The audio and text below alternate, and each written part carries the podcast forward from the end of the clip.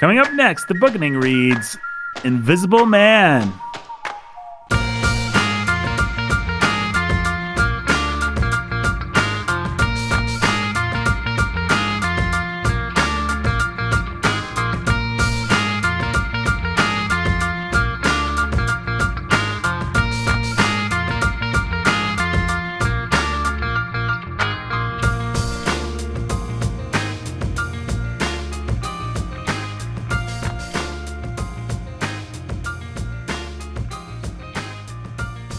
Everybody, welcome to the Bookening. My name is Nathan. I am your humble and obedient host. We've got Brandon Chastain, the scholar who's a baller of reading.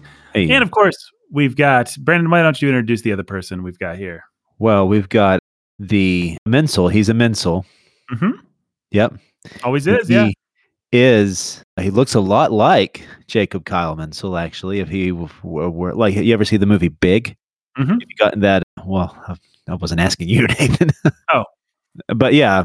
Oh, yeah. It's probably for the best that you haven't seen that movie. Actually, I was testing. Ah, Mm, good Uh, parenting, Jake. Yeah, good job, Jake. But there's this machine. What's it called? Zotrab? Zor Zoltron Zor- or- Zoltron. Yeah, It's like a little. What is he? He's what would you call him? A like a mystic. a mystic. Yeah, Yeah. but he's a a robotic mystic in this box. You can put a coin in, and he'll give you a a fortune. Man, Mhm. my brain is not working. And this one guy, he gets a fortune, and it turns him young. No, he wishes on it that he could be young again, or he could be old. I'm really not getting this movie right at all. But it's like the reverse thing happened here, and Jake wished that he could be young, and now he's here as you, our guest, Peter. Your middle name is Caleb. Peter Caleb Mensel. Yep. The Second time on. He was on several years ago to discuss Yep. Boys of Blur. the scion of the pastor who's a master of reading. He is. I He still haven't listened to that podcast. The one with you? yeah. Any Oh, of well. these? You don't listen to the bookening? You're not a big fan? Well, I listen to it sometimes, like Yeah. when mom listens to it. Oh. But I haven't listened to the one I was in last time. Peter, what's the best book you've read that you think everyone in our audience should read? I didn't really read it. Papa read it. Lord of the Rings. Oh, yeah. Good choice. Good choice. That's a great book. I don't know what you're talking about, but the man finished The Lord of the Rings and Harry Potter in the same year, just finished Harry Potter, and seems like his perspective would be interesting. What did you like best about Harry? I like the part in the seventh book when Neville like stood up to Lord Voldemort. It was like, I'll join you when hell freezes over. That is a good part. Yeah. Mm, You really do like. Neville, don't you? In general, I mean, everybody likes Neville. He's a good hero, a heroic figure there at the end. What was the thing Were that you you liked dis- the least about Harry Potter? You read my mind, Nathan. I was going to say, what were you most disappointed in? Well, Harry Potter kind of is too awesome to say there's not really any bad parts. Harry Potter's Except- too awesome. Except in the fourth or fifth book where Dumbledore doesn't punish Harry for getting super angry. Wait, so that's a good part or a bad part? Bad part. What do you think of Dumbledore? Did you like him? Yeah, I liked him. Do you wish he was the headmaster of your school? That would be really cool. Yeah. Who is your favorite character? Ron, What did you like about him? he's heroic and he's very funny. He was one of my favorite characters too, I think. I was liked older I Ron. agree with that. And Luna. Luna. Yeah, no, I liked Luna too. She was funny. Luna's a great character. Mm-hmm. Loony Lovegood. What did you think the saddest part of Harry Potter was? When Fred died. Were you expecting that? No. Yeah. She made that one hurt. Yeah, that was sad. Hmm. What do you think's better, Lord of the Rings or Harry Potter? Since I could tell that Harry Potter was kind of copying off Lord of the Rings with the Dementors and the Shadow Kings, hmm I think Lord of the Rings is better. They did it first and did it best. Yeah, that makes sense. Is there anything you like better about Harry Potter than Lord of the Rings? Well, Lord of the Rings didn't have seven. So you Do you like like the the third- more? Yeah. So if I was going to make you go to an island and never come off, you could either take Harry Potter or the Lord of the Rings with you. Which one are you taking? I think I would take Harry Potter because Okay. Lord of the Rings is only three books. Here's a question: If I was sending you to an island and you could only take Gandalf or Dumbledore with you, who are you taking? That's really hard. Gandalf. In the seventh book, I learned that Dumbledore is kind of like he used to be like a mean jerk, kind of. So he might be a mean jerk to you. Well, no, it's just Loses a little bit of the mythology there. Yeah. yeah. Let's see. Is there anything else? We should probably get uh, Jake on here, but we need to ask Peter one more question. The best question we've asked him, Brandon. What should it be? Okay. Oh, that's your job. You're the host with the most. Okay. Oh, I got it. Yeah. Go I got a question. Top three fruit. okay. I'm gonna say apple, Yes. Good. strawberries, Good. and then like I wouldn't eat it straight, but I like to have it on things. Lemons. Lemons. Mm, Good choice. Yeah, that's a good choice. Would you consider someone a madman if they said that a pineapple should be the top of the list? No, Or is that person pretty crazy? Okay, well, that's good because your dad said that. Who do you think that Harry Potter should have married and why? That's a good question, Nathan. You did it. Mm, mm, yeah, I, I don't know. I think J.K. Rowling chose the right fit. Do you think that do you think that Ron and Hermione should have gotten married? Well, it's kind of obvious. Do you think that Luna and Neville should have gotten married? Oh yeah, definitely. Guess what? They didn't because she doesn't know how to resolve her own. S- yeah, man, that's How did who did mad. Luna get married to? Some nobody, and so did Ne- Neville. They hmm. belonged together. They were made for each other. Nathan. Yeah, I agree. yeah, Oh well, well. very awkward. Yep, that would be an awkward couple. It's true. But- They're they're both awkward, so they wouldn't be awkward towards each other. Right. They'd just be the one awkward couple in the back of the room. All right. Well, thank you, Peter. This is going at the top of the podcast Invisible Man, part 3 Part three. Mm-hmm. Yeah. How many parts are there? Probably three. It's probably The whole world's going to listen to you. Yep. If you have That's one all. thing you want to say to the whole world as you sign off, what would it be? I don't know. It's a lot of people. There's a lot of people. So, what do you Uh, think that? What do they need to know? I don't know. Maybe a piece of advice. What's something that you wish you you knew? To some young five year old out there listening, what do you wish you knew at five? I would probably wish I knew how to fly an airplane. Well, there you go. There you go. Peter Menzel, go out, five year old, and learn how to fly an airplane. Learn how to fly an airplane. You'll be happier. Deep thoughts. Deep thoughts. All right. Thanks, Peter. See ya. See ya. They're ready for you. Take a while. I'm glad you guys are finally ready for me. What can we say? We had a pretty had interesting happen mental eventually. on. It had to have happen eventually. Yeah, we had to have you back on.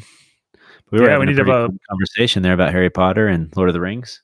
We need to have Elliot back on for his uh, re- hear some Yeah. more about the torture chamber or whatever. Well, that's that's in the past. Now that was the old house. That was the old. House. Now house, we have a that's right. torture cavern. That's I don't know. I don't think that people need to have a torture anything really. So, in the cave that we went into Torture's recently, kind of overrated. Yeah. torture is kind of overrated. Hey, there's a T-shirt. Torture is overrated. It's not a T-shirt. Torture's That's a bad- overrated. the book. The bookening. Torture is overrated. Just listen to us to find out more. Uh, you know, as a way of getting things out of people, I'd say torture is okay, yeah. pragmatically speaking. But I don't know. We're not here to litigate torture. No. We're not. Hey, we're last time, last podcast, uh, podcast, last podcast, Nathan. Mhm. You said that we were the s- only smart people in the world. Remember, you said something like that. Yeah, yeah, I remember. So I did think of a T-shirt, the Brotherhood of the Smart White Guys. Can we we like label that? that? T-shirt with one of our rival podcasts? we sure could. Jake, your son would take Harry Potter to a desert island before he would take Lord of the Rings. because Well, mostly because there's seven books. It's fair was enough. thinking reason. a little more pragmatically than about the greater of the two series. Yeah, I think I, I would actually do the same. I actually think that that's pretty smart. Harry Potter would give you more to chew on and more different tones. And uh, Lord of the Rings is clearly better if anyone's wondering what my opinion is. But in terms of Desert Island reading, Harry Potter all the way. I think I might fall that way too. I would actually, I just wouldn't want to go back and reread The Lord of the Rings that often. Yeah. Potter's going to take a, a lot of time and bandwidth, but also be candy enough to Yeah. In between building your b- b- bamboo pass the time. Yeah- Yeah. cut and all that kind of stuff, fighting off natives and stuff. More Not pages that we to burn burn. up. Yeah, you could burn some Yeah. pages. If you need to start a fire, you know. He also decided that Gandalf was better than Dumbledore, which was nice, but did take him a while to d- think about it. Hmm. He thought that Voldemort would win in a fight between Voldemort and Sauron, which I thought was pretty Oh. interesting. Interesting. Yeah, I think Apples may have is the best fruit. Yeah, that was good. Apples and lemons. Apples. What was number two? Strawberries. We're not going to relitigate this entire podcast, are we? We're 20 Um, minutes into a Invisible Man podcast, Nathan. hey, you know Well, what? we've created That's some paywall content. 20 minutes that we have not been canceled, my friend. I love it. This is the Let's Not Get Us Canceled podcast Yeah. So if you made it this far, now you can hear the really dicey things we have to Yep. say. Now because let's we still talk have about to talk about the race issue. race in America. I realize we're three episodes in, and probably this doesn't apply to all of our listeners, but I imagine there's a decent amount of people who are listening who have not read Invisible Man and don't know whether they want to read Invisible Man. Can somebody just give a summary or a kind of what are you getting into? What is it? I think that might be helpful actually in this case. A black man from the South lives the black experience in the 19 I want to say 20s and 30s. I was going to say 20s and 30s. Yeah. Yeah. 1920s and 30s. 1930s, I think, actually, because we, I think we figured this out on our first episode. Well, all the stuff in terms of the timing of when Booker T. Washington and Tuskegee University, like you should you should be able to date it from that stuff, but I'm not familiar enough with the history of all that. Yeah. Experiments were done while Ellison was there, and that was in the 30s. Right.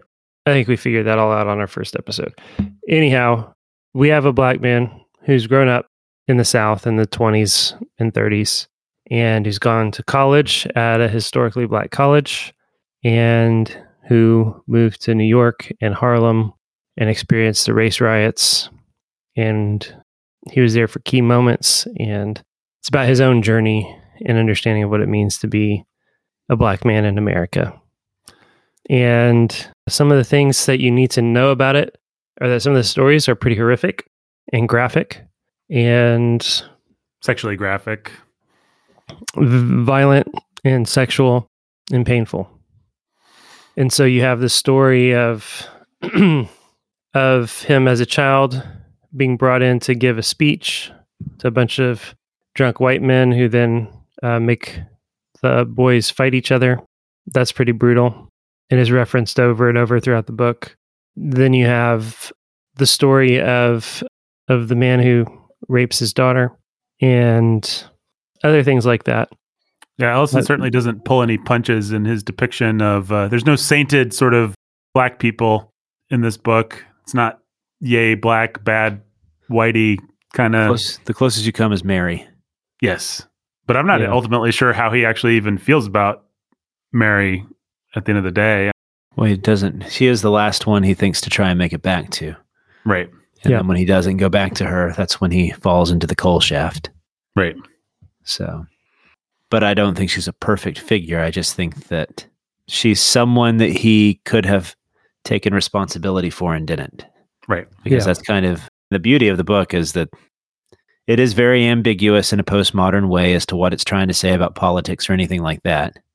But in the end, it's kind of peeling away the layers of excuse that he has hmm which is so any postmodern book that at the end tries to come to terms with responsibility or hypocrisy or something. That's why I like Ishiguro so much, right? It's because in the end, he's at least trying to come to terms with something in about the only honest way you can as a postmodern. And so here you have Ellison, and he's dealing with the question of responsibility and how he, even he, as an invisible man, as a victim, still has responsibility. And so you have that really heartbreaking scene with him and Sybil Mhm. which is still one. It's one of the dicier scenes in the book, but it's still him. He feels pity for her, and in the really humiliating situation they're in because he was going to try and take advantage of her, and then just doesn't play out the way he imagined. And so this book is always. This gets back to the. So we should just tell people they want to. We're talking to people who haven't read the book and they want Right. to know. And turns out Sybil has a a whole rape fantasy Mhm. Yeah. where she wants to be raped by a black man. Right. And has ever since she became sexually aware. Yep. And so he's trying to take advantage of her so he can get some inside info. And turns out he's playing into this whole fantasy that she's been hoping to live for a long time. and she's drunk. And he gets her drunk. She gets herself drunk. He feels bad about it all. It's a really ugly scene. hmm Yeah, this is the most R-rated book that we have. I think we're all probably going to recommend this, and you know, in terms of something that we haven't just said, nah, like Blood Meridian.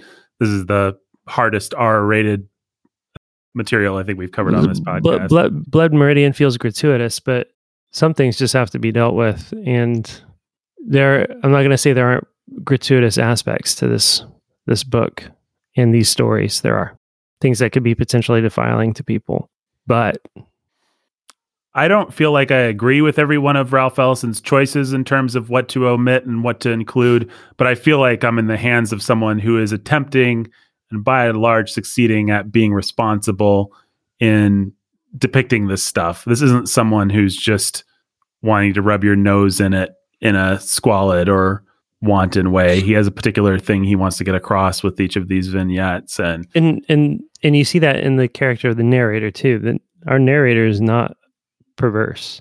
Right. He's he's he has real shame and real I don't know. He's trying to grapple with some of the hardest aspects of life. Right. Mhm. And anytime he thinks he has a foothold, the, the sand always erodes underneath his feet. He always, anything that he puts his trust in ends up betraying him. It's almost like he goes to every stereotype, every every way, every angle that people have on race relations, for lack of a better term. This guy tries it, whether it's like the Black Panther stuff, whether it's like the Marxist kind of liberation stuff, whether it's the Booker T. Washington go along to get along, any sort of every every conceivable point of view that you see bandied about, this guy tries it and he finds them all To be wanting. to be wanting. But I just want to say, if someone is listening and they're trying to gauge what this book is, I think we've done an accurate job of describing it. But we also haven't. It's hard to capture the tone, and I think everything that we've said so far makes the book sound like the kind of book that I wouldn't want to read because it sounds so medicinal. And this book is alive and vibrant and Yeah, at the Uh, beginning he so at the it has echoes of Dostoevsky's Underground, the notes from the Underground.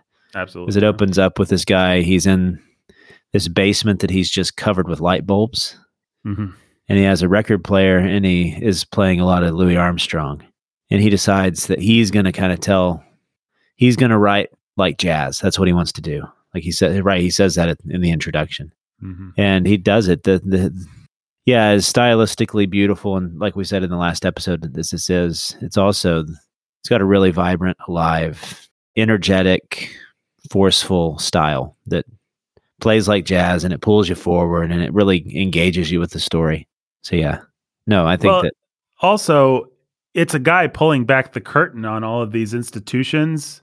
The the underman underground man kind of conceit really works. This if i was going to Well, compare then- the or go ahead. The the narrator and part of how it works is the narrator is a believer. yeah. He's a he's a he's an optimist. He he's a man who wants to change the world and wants to find something that he can actually believe in. And he never stops that. He never stops being that to the very end. hmm And so you get sort of like, and this is why why Brandon and I think in the last episode said it has a, a Bildungsroman quality to it, yeah that coming of age, loss of innocence.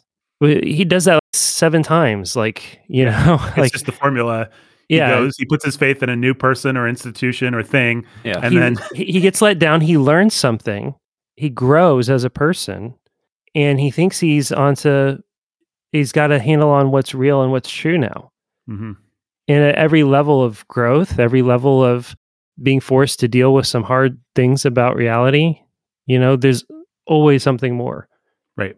to it and at the end you know should i just be a cynic and lock myself in the corner of the basement or not? Because what does it matter? You can't do anything and it's too complicated and too complex and what am i supposed to do?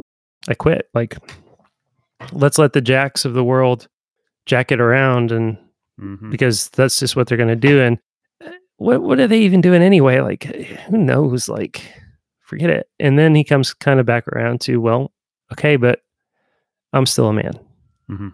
And so i still have to take some responsibility for myself and other people in this world And so he And- comes out of hibernation. yeah But that's where the book ends us. Is it doesn't it ends it doesn't let us see what that's going to look like. no and uh, you don't know that he's he really knows like It's a little bit of what I criticized Dostoevsky for. You know, it's it's kissing the Ivan after he tells the Grand Inquisitor's story. Like, I don't know how to stand against you, but uh, in this existential sense, I know that I can stand against you, and maybe for today, that's enough. It's, it's Yeah. that kind of yeah I, thing. I'm not criticizing it for that. I don't know where else you would end this book. Well, Um, it's sort of it's it's different journeys or levels that anybody can relate to, right? It's like, oh, there are people in the world that are poor. I should help them. Mhm. I'm in 5th grade. I'm going to, you know, go help at the homeless shelter and be stupid and patronizing and condescending. Oh, I learned that that was stupid and patronizing and condescending. But I'm going to go give myself to serving and caring for the oh they're like this is all way more complicated. You, kind of have to ask the question why is this person poor? You know and how do you really help them in a way that like there's just the layers and levels as you grow and mature and understanding how to help people. They Mhm. change and they change and they change and they change and they change. And there's always a point if you're trying to be caring and discerning enough where you wonder well shoot it's so complicated forget it. Right? Right? Or well yeah it's complicated but still we got to help people right? Well, and what this book really does is if you care enough, you'll get the crap beaten out of you at every turn. If you really care enough to invest, then violent retribution will come upon your head and probably not on the heads of the people that actually deserve it. if you really And- love somebody prepare to get destroyed but if you want to flatter people you're going to really be loved and you know you're going to find people that will make you feel good Mhm. Yeah, I love that weird little vignette where he puts on the sunglasses and everybody thinks he's this Rinehart guy. It's one of the best little yeah s- sections, and everybody has their own idea of who Rinehart is. And you, I don't think we ever actually meet. You don't ever meet Rinehart, but or- no but we find out he's everything and nothing and nothing. Yeah, well, he's this chaotic figure who has embraced what the narrator has as a last option, and pure um, cynicism pure cynicism, pure just nihilism. Just, i'll be who i'm and that's what he tries, and then it blows up in his face, and he realizes even that's not a real option because you mm-hmm. have the scene. So that's where the scene with Sybil comes in. Yeah.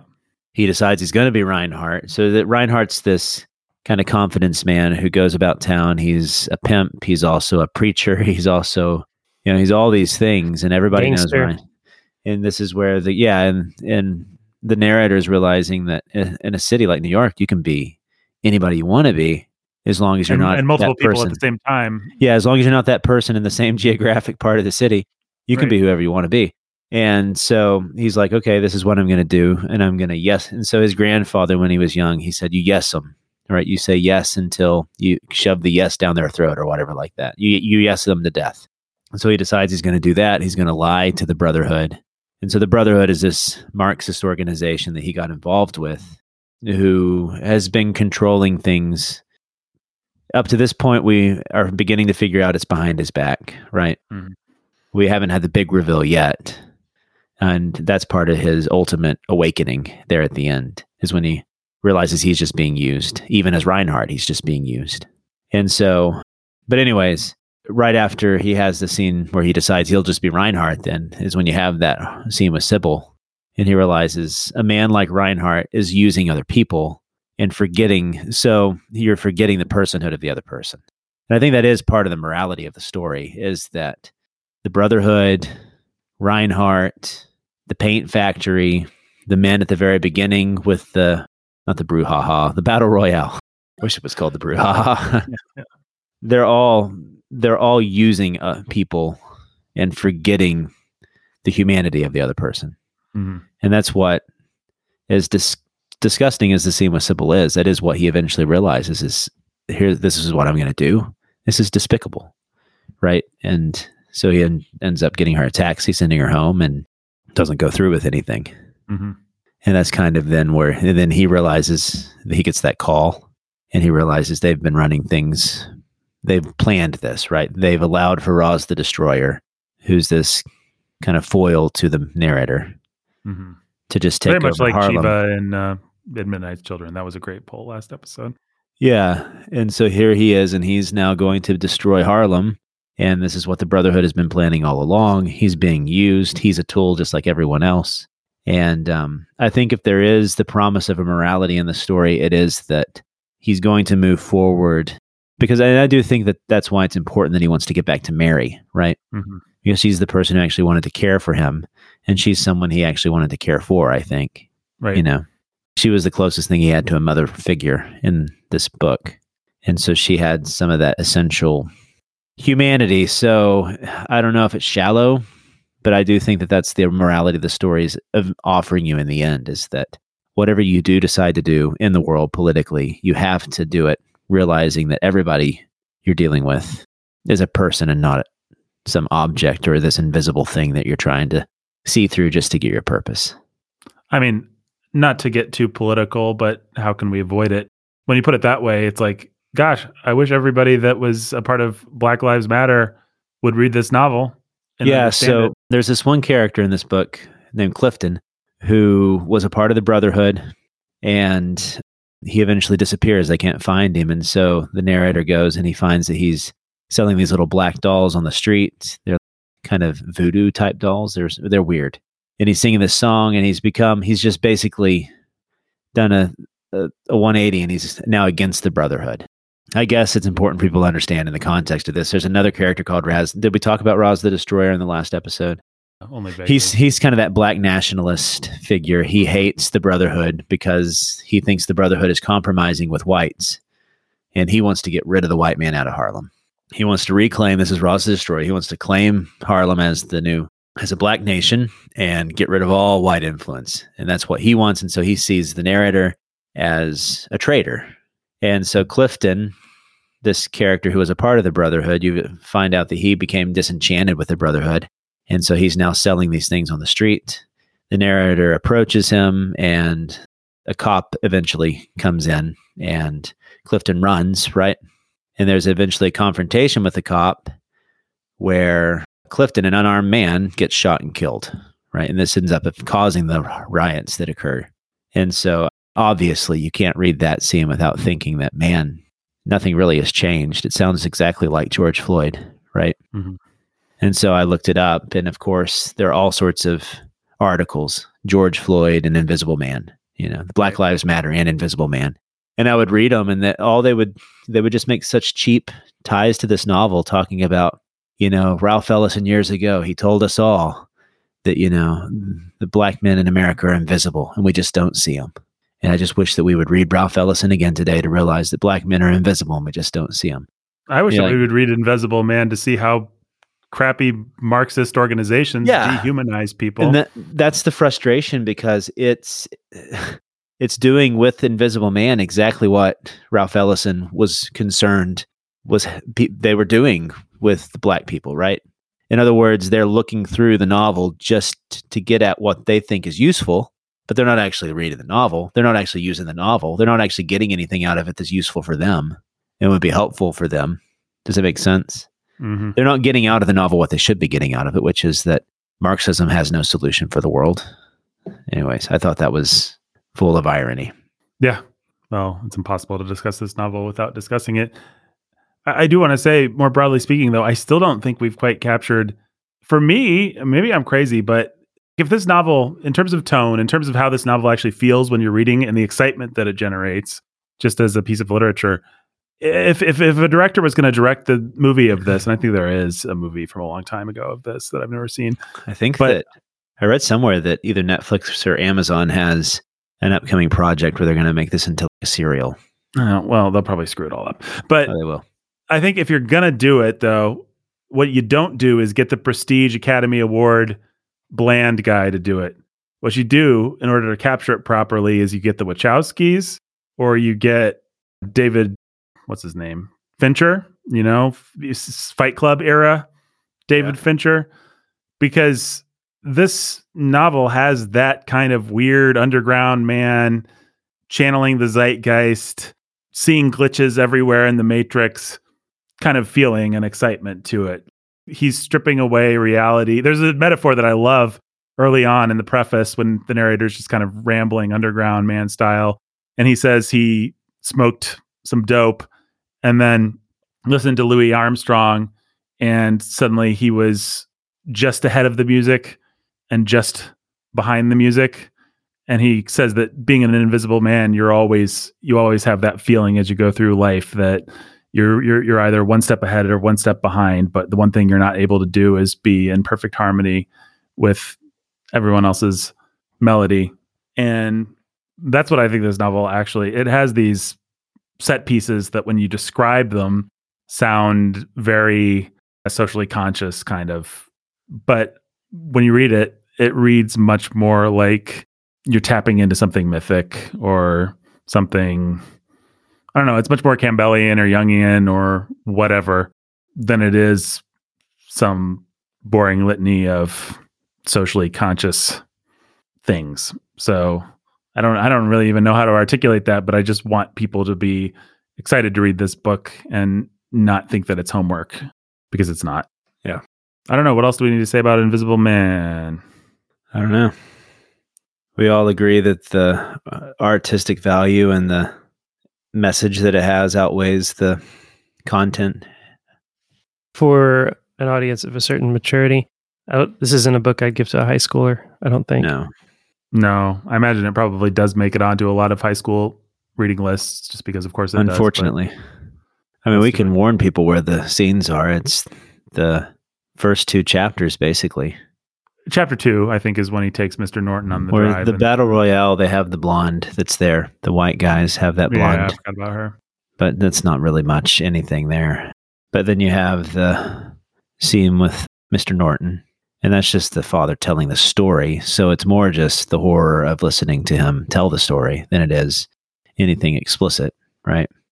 But think he gets but pretty. He gets he yeah. It's all heavily pretty evocative. There's a lot of stuff that's very heavily implied that's Yeah. pretty disgusting and depraved. Then you have Yeah. the Sybil scene. Yep. I'd say if you read Midnight's Children, you're probably not going to be any more horrified by things in this than you were with things in that. No, I'd say you'd find yourself in the hands of someone that feels a lot more responsible than Salman Rushdie does when it comes Has to a- handling. Has a stronger moral compass. Yeah. that's what I was thinking. He's willing to. Sh- he takes you to darker. He takes you to dark places, but the things he is exposing and talking about are pretty dark. So Yeah, I don't know. There's certain small choices within paragraphs or things that I might quibble with, but overall, the scheme of the book, I don't know how much I'd quibble with. mhm. the The nihilism of this book is uh, really intense. I he he comes away trying to give you a message of hope, hmm and I don't I don't buy it. Mm. And I don't believe that Ellison buys it. I think he's a pretty convincing nihilist. Uh, what exactly does he believe you can hope to change? Yeah. I mean, it is kind of an empty offer there at the end that if you just think about the other person as a human, that that's going to do you any good. I don't know that I've read a book that has made me, at least in recent memory, that has made me more glad to be a Christian than Hmm. this book because he really, I think, runs you to the end of your rope. Mm-hmm. There really is nothing you can do. It just doesn't matter. You can be uh, the hopeful, starry eyed dreamer optimist all you want. you're going to get chewed up and spit out and used. And you're going to do nothing except maybe some inadvertent evil along the way. Yeah. And maybe one or two meaningful to you interactions with another human being. And we're preaching through the Sermon on the Mount right now. And in the Sermon on the Mount, Jesus is calling us out of all of it and freeing us from all of it to be part of a different kingdom. And that's how I finished. I finished the, that book just being grateful that I'm a part of something different. Mm. that I, that that fitting in and finding my place in this system in the world isn't something I have to do. Right. And it's not how I affect change. It's by being a part of God's kingdom and being liberated from it, to live differently, to think differently, to love differently. And I don't know. I just kept thinking about that over and over and over the last several chapters of the book. You know, I had that visceral reaction to Dostoevsky. I I hated where he landed. I felt like his good guys were so anemic and so ultimately hopeless that the brothers Karamazov, for all its posturing, ends in nihilism because the only convincing arguments have, that have been made are for the Grand Inquisitor's point of view, not for quote unquote Jesus's point of view. And this book ends on a similar note. It really is the best we can do is say, okay, Grand Inquisitor, you win, but I'm going to give you a kiss because it's worth me existentially still trying. But I was, I existentially, personally, was more convinced by this one. I don't know why. Sounds like you weren't, Jake. Sounds like you were had quite a different reaction, Jake. It's Yeah. not that I was convinced. It's not that I don't basically agree with you. Praise God that we don't have to end where Ralph Ellison's narrator ends, where You Ralph less- Ellison ends. You felt less despair with Ralph Ellison. I felt like, you know, maybe it's just the difference between enjoying the artistic performance enough. And that might really be all it is. But it's like there's such life and vibrancy and humor in the vignettes, as Yeah. nihilistic as they ultimately are, that it sort of makes me think maybe life has some vitality and vibrance and humor to it, where Dostoevsky reads like a slog. See, that's it for me. Dostoevsky paints a uh, black and white, two dimensional paper world with paper people.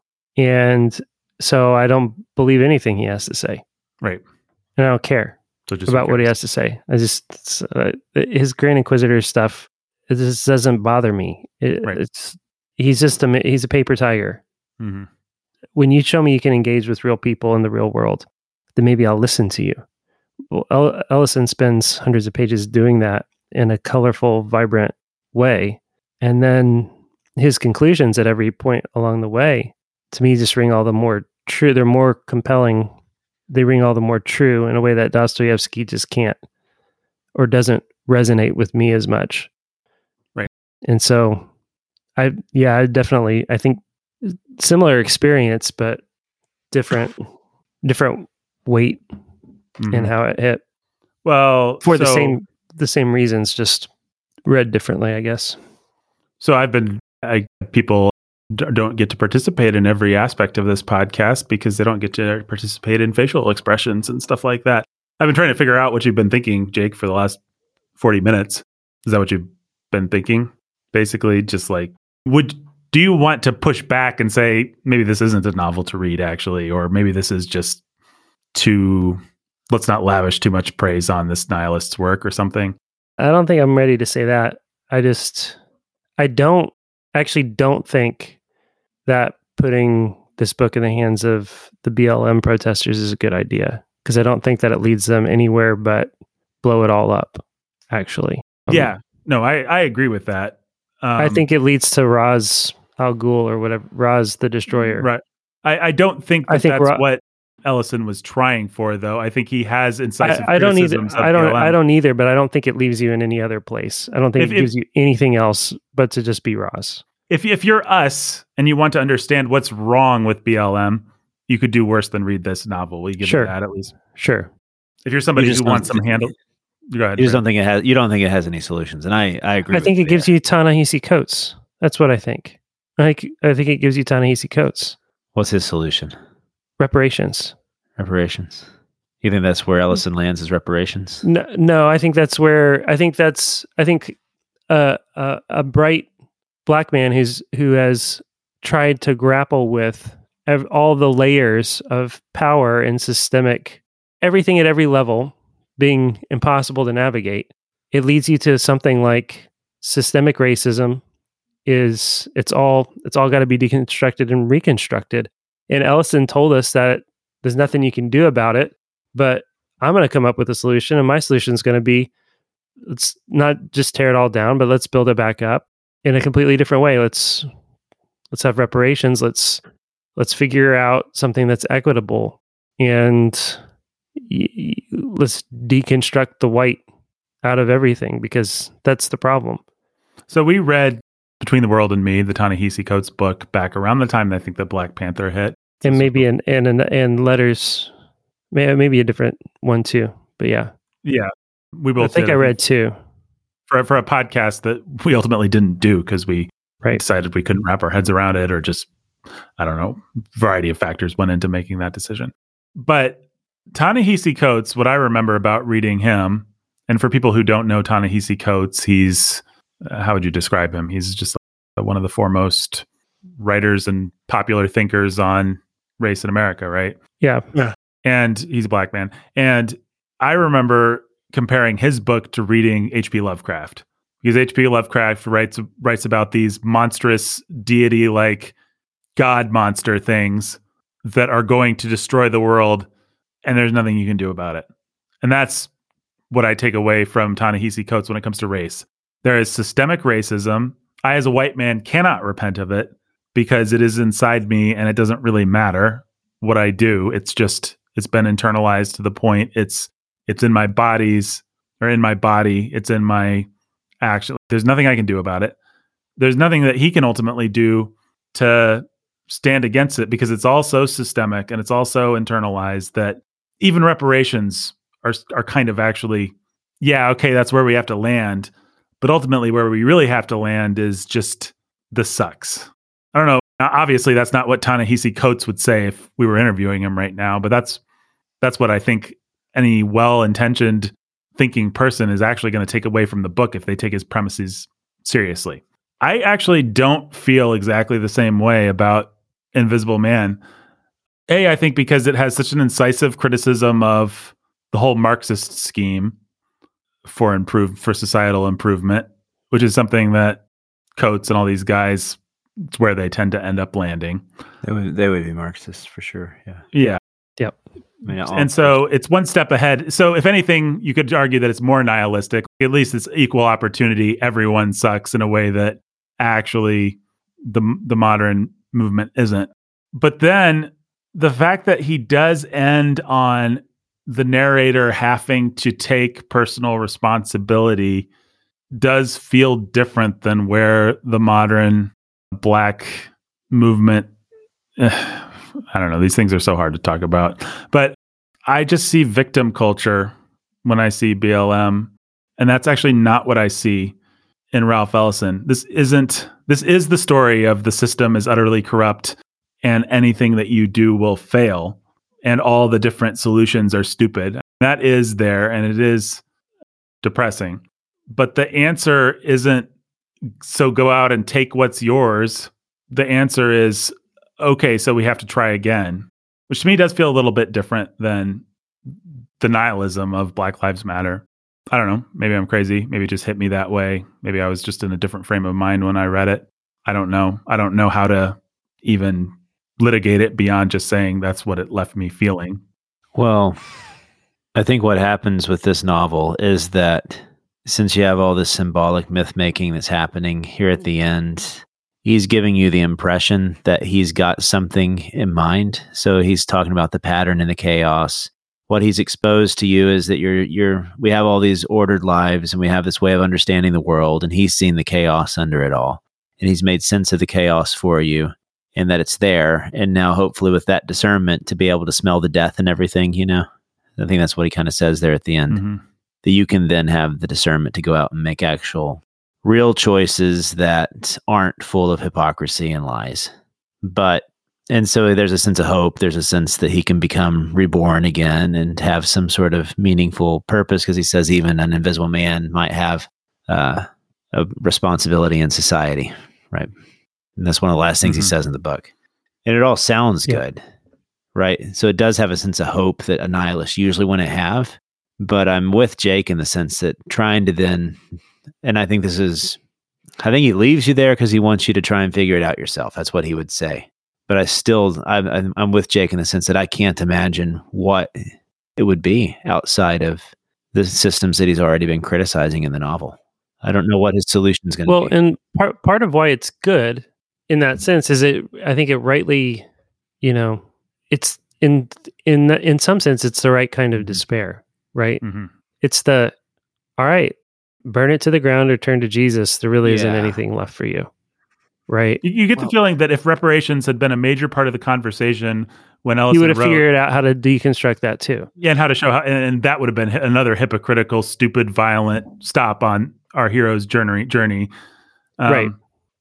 And so, yes, I, I think maybe I'm just grooving more on the right kind of despair. It is. I mean, for it- it- whatever it, reason. It feels like the Camus. You know, in the end, what matters is you have to imagine Sisyphus smiling. Isn't that what he says at the end of the myth of Sisyphus or something? Right. And yeah, sure, this is the way the world is. It kind of feels like what Ishiguro is too, and at least you know th- these feel like if you're going to be a postmodern and you don't have any hope outside of becoming a ruthless the destroyer, this kind of is your solution here. Because Ishiguro kind of he he is similar to Ellison in the sense that he just drives the same. He goes at the same question over and over again: hypocrisy, our unwillingness to deal with it. What does that leave us with, right? And in the end, he doesn't really have solutions for us other than the fact that he's just really, really good at exposing the problem. And I think Mhm. Ellison's in the same camp. I, don't- he, I don't think he has any solutions for us. I've been looking I, I really wish that, I really wish that I had read Shadow and Act before this, which is his 1964 book of essays. But that might have some, I'd be really interested to see how he has come to terms with the problems he raised in Invisible Man. yeah, and I assume he probably was pretty explicit about it. Yeah, this is all. A lot of these essays are autobiographical, talked a lot so I, I, I think I'm going to get it and read it. I'm really curious now to see what how he dealt with this question because it does feel like he's just kind of raising a question for us here at the end. I don't think it. I don't think it takes Well, away uh, from the just- beauty of the book. I think it's part of the way it works. But Well, j- just to be very, very clear, yes, this is hell-bound and despairing without Christ, and that means the book is crap in a certain sense. you know, overall, he didn't find the solution, and so, you know, I I am hundred percent with Jake there, and, and I hate the kind of gospel coalition. Well, at least he expressed the problem well. Any halfway intelligent pag- pagan can express the problem well. But what I will say is he expressed the problem really well. Like Yeah. he did a good job. This is just, this is just a it's just a good book. So yeah, it does have a fatal flaw. And you know, Mark Twain just ended with some dumb slapstick with Tom Sawyer. He was up against the exact same Yeah. problem. And he was like, "Oh, let's have Tom come in and do some Home Alone shenanigans." Anna Karenina ends with Levin waxing philosophical and you know getting really weird and mystic. Yeah, and East of Eden ends with a fake Jewish almost word that stands for redemption, but not quite Jesus. I don't know. There aren't too many novels outside of those written by Christians that end with the right answers, and not many of those are. Yeah. not like C.S. Lewis. I guess if I was going to put this, no, he. If anything, we've been harder on him because he comes closer, and yet so far away, he's so far away. Yeah, I think I'd put this guy more in the Ishiguro camp, though, in terms of a pagan whose attempt I respect. yeah, we'll we'll uh, condemn him to limbo. If we're thinking about Dante's Hell, yeah, yeah. If I'm writing my, if I'm writing Nathan's Inferno, then I guess I'll, and I'm using the Dante formula, then I, I- I guess he'll be in limbo. he saw the he saw a problem. It wasn't enough to redeem him. You know, unlike the Ghost Gospel Coalition, I'm sure would try to do. Like he said. Well, I said I found it refreshing insofar as he was prophetic in seeing the problems of the next 50 Yeah. years. This is before uh, Malcolm X. This is before Black Lives Matter. This is before so many things, and it nails every one of those things, and it's like he's made the criticism before the thing actually Yeah, happened. I don't think he'd be impressed with where And we're at today. Yep. Or anything that's happened. Yeah. Yeah. Who knows? Who knows? I'm sure, as you guys were pointing out earlier, I, I, as Brandon was talking about, I, I, I know that everyone that is a card carrying member of BLM probably owns this novel and owns this guy. And Yeah. I can understand why. He certainly understands systemic racism about as well as anybody. Well, anything else that needs to be said about the the philosophical underpinnings of this novel? I don't think so. I just want to say one other thing that I thought of that I just really love about this novel. He writes dialogue and he writes in people's in different voices, whether it's a rich old white man or a black man talking like a white man or a black Can- man just being a black man or Can you confirm that that's the writing and not the performance? I Because both. I listened to this on audiobook and it was the most amazing audiobook experience I think I've It's- ever had. It's I the wanna writing. say I've ever had. it, it is There- the it's all there. It's all there Yeah, I, I in the writing reading too. it. Yeah. Okay. I, I, I I, it he's a- became really hard for me to tell. I felt that, I believed that, but the performances were so great that I also thought, well, it's it's at points hard for me Yeah. to distinguish. No, it's there. You know, it's Bledsoe, then it's Yeah, the, the I- paint shop o- owner, and then it's the black guy and the basement, and this Jack, and it's just I need to Yeah. I need to look up this uh, reader and just give I- props. I, though, have got him here. His, his name is Joe Morton. Yeah. and he- the the audiobook of this is incredible he just he reads it like he's reading a dramatic monologue so he's laughing and he- as he rambles during the preface he's and, and the way that he brings the different characters to life from the lowest of the low to the highest of the high from mr norton to whatever the rapist guy the the dad character's name is Trueblood or no Trueblood's the doctor or no, Bledsoe's the doctor. Trueblood. There's a bit of on the nose naming there. Mr. John Trueblood is the the incest guy. The way that the audiobook reader brings these to life is Jake is absolutely correct. It is the best audiobook performance I've ever heard. And good enough that I would I would recommend that people err in the direction of listening to this one. yeah. Actually. Yeah. I don't know if you can get it outside of Audible. That's where I got it, but You can. I think I listened to it on Libby or Hoopla or one of those. Yeah. I I want to say there are some there are some books I don't know that I I really want to say that this is the way that this was meant to be to be consumed. I, you cannot maybe maybe if you're maybe maybe it's different if you're black, but if you're white, forgive the fact that I don't know how to bring to express this any other way.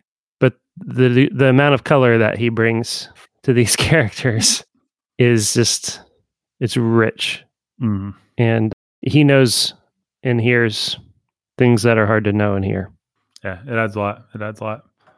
fun fact i looked up the author on audible his top outside of the invisible man his top rated performance is the water dancer on easy coats. Yeah. yeah There you go. I'm sure he brings that to glorious life. he also does juneteenth by ralph ellison an adaptation of star trek deep space nine Oh, good. nice.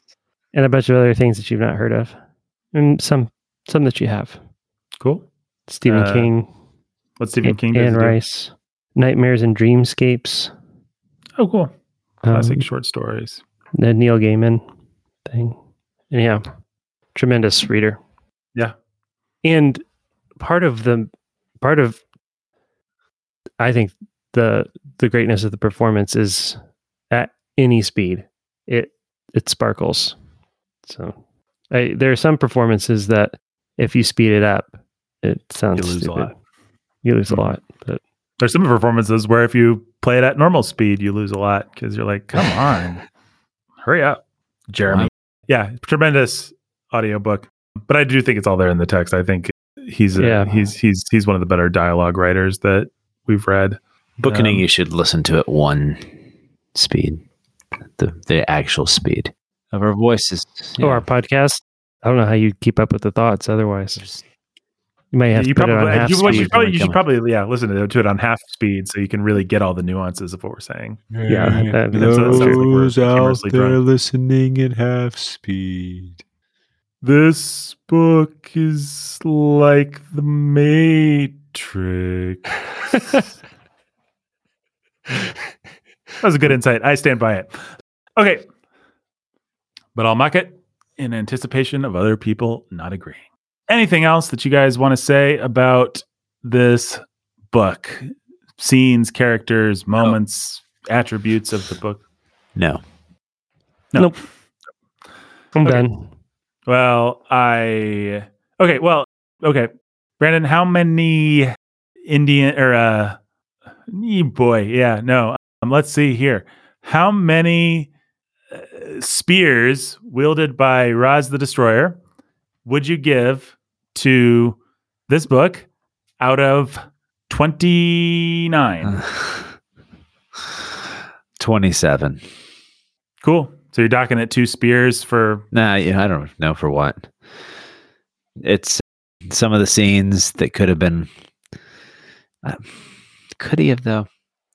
I don't know. It's easy to be a backseat driver and say you do it differently, but I, I am I am not sure exactly where he should have. Just for that punches. uncertainty, I wh- just whether or not. vague feeling that Whether he or probably not. should have. So I'll go 28 just for that. 28.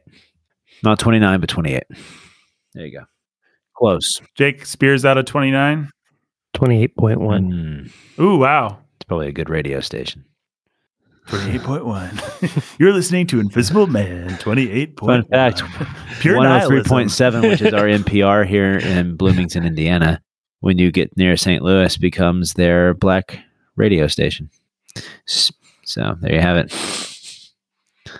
You know, we, Why's we're, got to be using that- black, man? we're using that term "fun fact" pretty loosely here, huh? Oh, and It could mean a lot of things. This this term. Anytime Fun fact. Brandon says the word fun fact, you should really wonder if what you're about to hear is either fun or uh, probably be a fact. Oh, no, yeah, no. We always know it's going to be not a be fact. fun, though. No, that's a fun fact. I'm gonna heck, I'll do it. I'll be brave. Twenty nine No. spears. I love this. I love book. it too. 28 shows that I love it, Nathan. Yeah, whatever. You guys and your twenty eight spears. At least Jake gave it twenty eight Yeah, point one. well, you know, I'm the only. I think he's. I'm staying with Ras the Mm, Destroyer. my name is Brandon. I- I got a spear with your name on it. You're gonna throw it through my jaw. Don't. s- Wait, I'm, I'm gonna. s- What? Didn't he throw it back at Ras the Destroyer? Oh yeah, sure, probably. I don't know. I never actually read this book. Did- um, he pierced him, right? Am I crazy? I don't know. I don't remember. It's been a while. Fun fact. I don't Yeah. know. I don't even really want to find it. I'm sure if you remember it, it's correct. I read this novel once about a year ago or something, and then I I, re- I refuted again, but I did not have a chance to actually reread the whole thing in depth. Yeah. so. So when Ras yelled, Hang him, I let fly the spear, and as it was though for a moment I had surrendered my life and begun to live again, watching it catch him as he turned his head to shout, ripping through both cheeks, and saw the surprised pause of the crowd as Raw as Ras wrestled with a spear that locked his jaws. I was There you like, man, our guy has become Captain America The tribal chieftain. become the Falcon, the new Captain America. Yeah, they could tie this into the Marvel universe pretty easily. Why wouldn't Yeah, they want the Invisible to? Man? They could tie it into the the Dark Universe, The with- Monsterverse. yeah, the Monsterverse. Oh no, the Monsterverse is uh Would Jack make the Monster Squad? Uh, sure. I don't know. Ra's al Ghul has to be the real one to make the Monster Squad from this book, though, doesn't he? He's just a puppet man. He's just a pawn in their game. He's only a pawn about- in their game. How about Dr. Bledsoe? That guy said he'd rather see all of the people in his race hung than lose one iota of his power. Yeah, he's a monster. Monster. He's in the Monster Squad. Everybody knows he the monster. We made it this far without being canceled, Brandon. Let Brandon. me see your hands at the concert. Jake's either ignoring me or I'm just waiting. to get off, go to bed. me too. Yeah, I've, Well, I've got well, s- a f- friend out in the living room, and I've got somewhere to be at six in the morning. You've got a friend in the living Speaking, I'm kind of tired. you've got a what? I said I'm kind of tired. No, I know, but then You have a Brandon said, "I've You have a friend in the living room right now? Cynthia's Okay. still out there. You've got a friend in the living room. I've got friends got a right here with me on living my screen. Glad how you guys reciprocated that. I don't know. No, I'm glad. I'm Say glad you the feel patrons, Nathan. Say them. Speaking of friend, Brandon, you're a good friend. Jake, you're a good friend. Just We're all it. good Just get friends through it. Go. on the booking. This is a long Just episode Okay. already. Patrons. Go. All right. Everyone say one wise thing Dracula. About, Just go. uh, Dracula. race. Dracula. People could see the sad You've been defeated, Nathan. right now. no. Oh, Just you no. wait. Just you Don't you dare bring wait. back. That's like the wild. That's the one thing you have over us is for the mysterious phantom to make an appearance. What do I have to do with that? That was Lin Manuel Miranda. That yeah, wasn't. The I know. I bet he's in that. what if the mysterious phantom is Yeah, Lin Manuel. Miranda? I'd like him Yeah. better. I like Lin Manuel Miranda just fine. Wait. For All right, guys. I'd like the Phantom better. Wait. for Oh, if you oh, it's interesting how I Yeah, that was interpreted a- that. huh? that was a really weird misinterpretation there, Nathan. Jake, why would you say that about Lin Manuel Miranda? He's pretty cool. Well, guys, Uh, between let's sinners and the saints. It takes and it takes and it takes.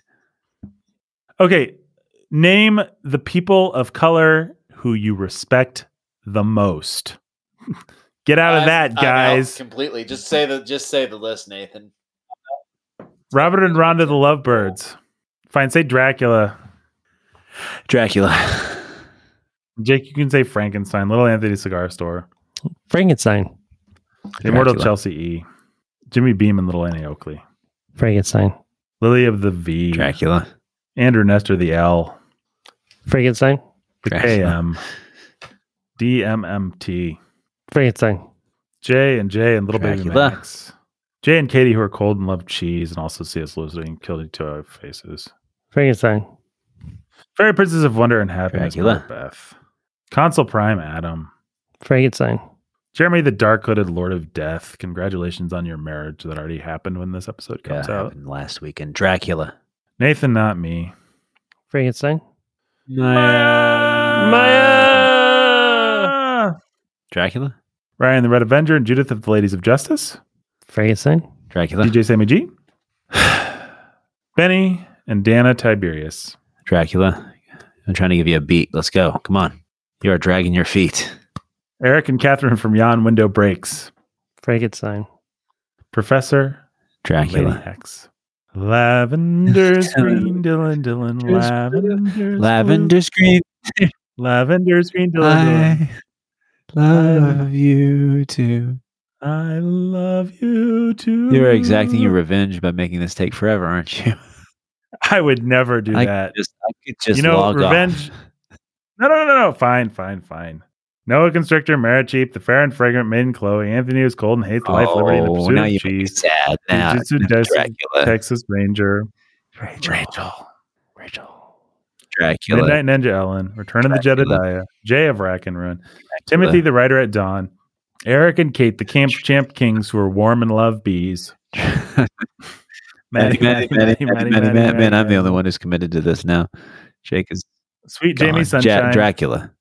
Tyler, the Keeper of Eternal Darkness, and Laura, the Keeper of Eternal Life Dracula. or Light. Cold Steel Cody, Jacqueline the Librarian Dracula. Barbarian, John Bombadilla Bomb Diggity, and Captain Dracula. Tennille his mate. Dracula. Saxophone Alex. The other, they're all just Dracula. The other saxophone Alex and Dubstep Dan. Ryan the Terror of Texas and Eric of the Cream and Crimson who are close second the cold. Please Dracula. then cheese. Ben and Solo and Kylo Ren. John the Dracula. King of Chaos. Matthew the Mind Flayer. And are you okay? Dracula. Get your gun. Flight of the Valerie. Dracula. Dracula. Thor Ragnajosh. Dracula. Stephen dot dot dot. Dracula. And can I get a Frankenstein for Peglodon? Dracula. Wow. I feel like this podcast is ending on a nihilistic, hopeless note. Frankenstein. Do it. The see the secret to good comedy is timing. And I think that that proves it. That was a good, well played Frankenstein and a well played do it. All right. Well, Brandon, why don't you tell us what the secret to solving race relations in America is, and then we'll get on. Bye. Uh, Dracula would have worked there Oh, too, Dracula. I think. No, Blackula. I really think you should have said Blackula. Canceled finally. Cancelled. We're canceled We- for we- we- Blackula. Yeah, we were, yeah, that's the one. Pushed it over. I didn't come up with Blackula. That's all, folks. Okay, goodbye. Uh, bye, Bye. guys. Goodbye.